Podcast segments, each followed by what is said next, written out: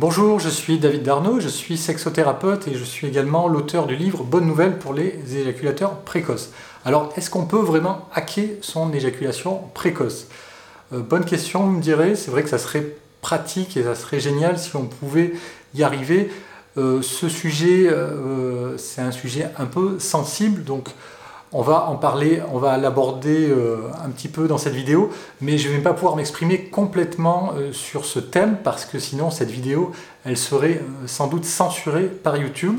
On va utiliser des techniques dont en général on parle très peu. Je pense que je suis le premier à en avoir parlé dans mon livre Bonne nouvelle pour les éjaculateurs précoces et je pense que je suis aussi le premier à en parler sur YouTube. Donc on va aborder le sujet euh, tranquillement et calmement. Donc dans cette vidéo, je vais vous donner trois hacks euh, pour euh, lutter contre l'éjaculation précoce.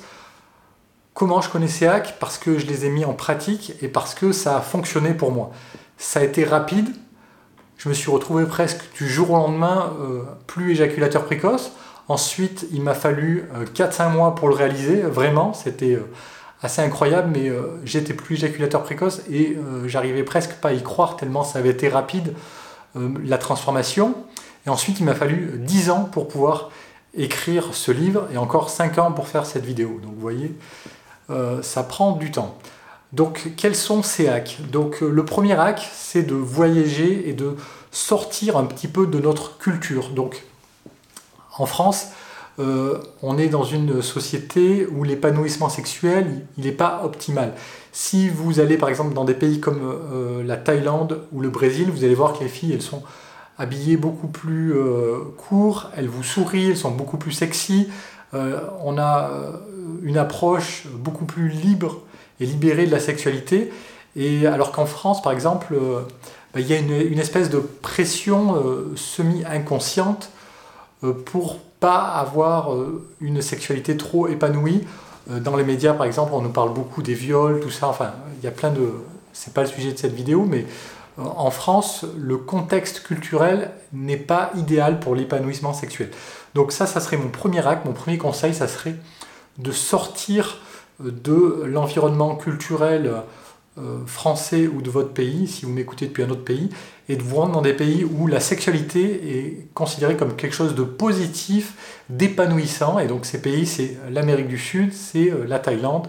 Il y en a peut-être d'autres, mais c'est euh, ceux-là que je connais principalement. Donc premier acte, sortir de votre pays, ça va vous ouvrir un petit peu l'esprit et ça va surtout vous permettre d'avoir, de faire beaucoup plus de rencontres et donc euh, si vous voulez vous sortir de votre problème d'éjaculation précoce, il faut coucher avec des filles, il faut, vraiment avoir des rapports sexuels. C'est comme ça que vous allez progresser. Si vous n'avez pas de rapport sexuel, vous ne progresserez jamais. Donc, euh, premier acte, sortir de votre pays et sortir de votre contexte culturel un peu oppressant pour la sexualité, de l'éducation, de votre famille. Libérez-vous de, toutes ces, de toutes ces idées.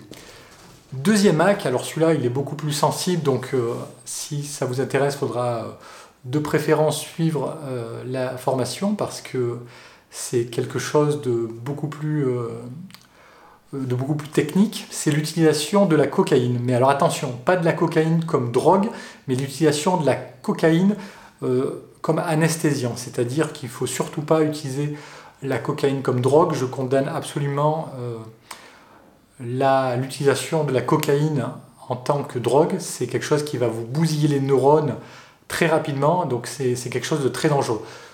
Mon utilisation de la cocaïne, elle a été euh, euh, pour me désensibiliser la verge. Donc ce que j'ai fait, j'ai mis un tout petit peu de cocaïne sur ma verge, une micro-poussière. Donc il y, a, des zones sur la, sur la verge qui sont plus sensibles que d'autres.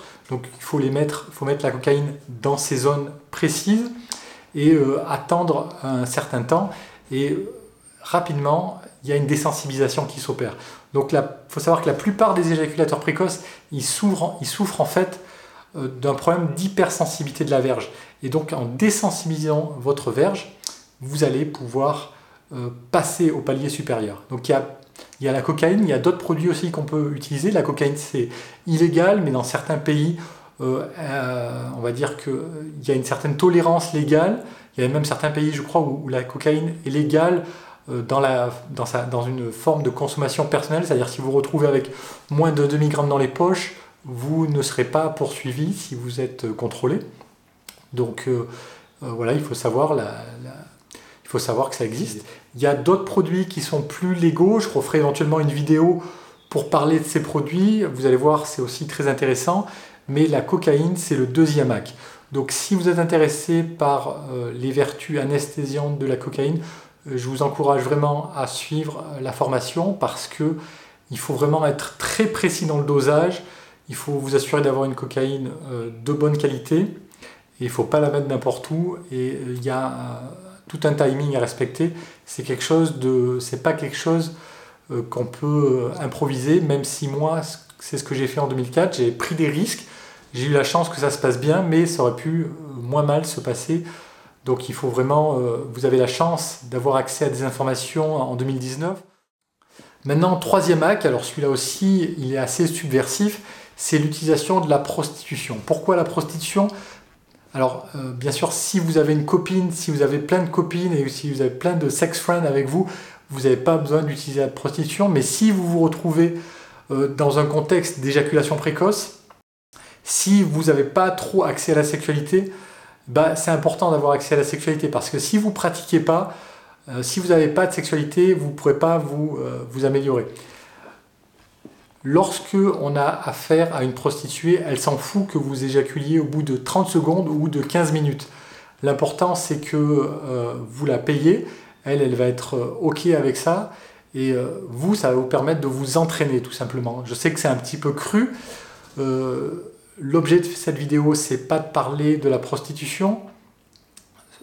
personnellement, je ne suis pas pour la prostitution, mais dans un contexte thérapeutique, il faut savoir qu'il peut y avoir une utilisation thérapeutique de la prostitution.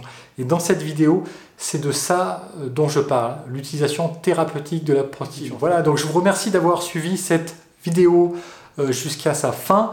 Si vous êtes intéressé par euh, la formation, eh bien vous pouvez me contacter par message privé ou me le dire dans les commentaires et j'essaierai de mettre un lien en dessous de cette vidéo si ou lorsque la formation sera prête et donc euh, vous serez au courant comme ça. Voilà, merci d'avoir suivi cette, euh, cette vidéo et je vous dis à très bientôt pour des sujets un petit peu plus conventionnels. Merci et à très bientôt, au revoir.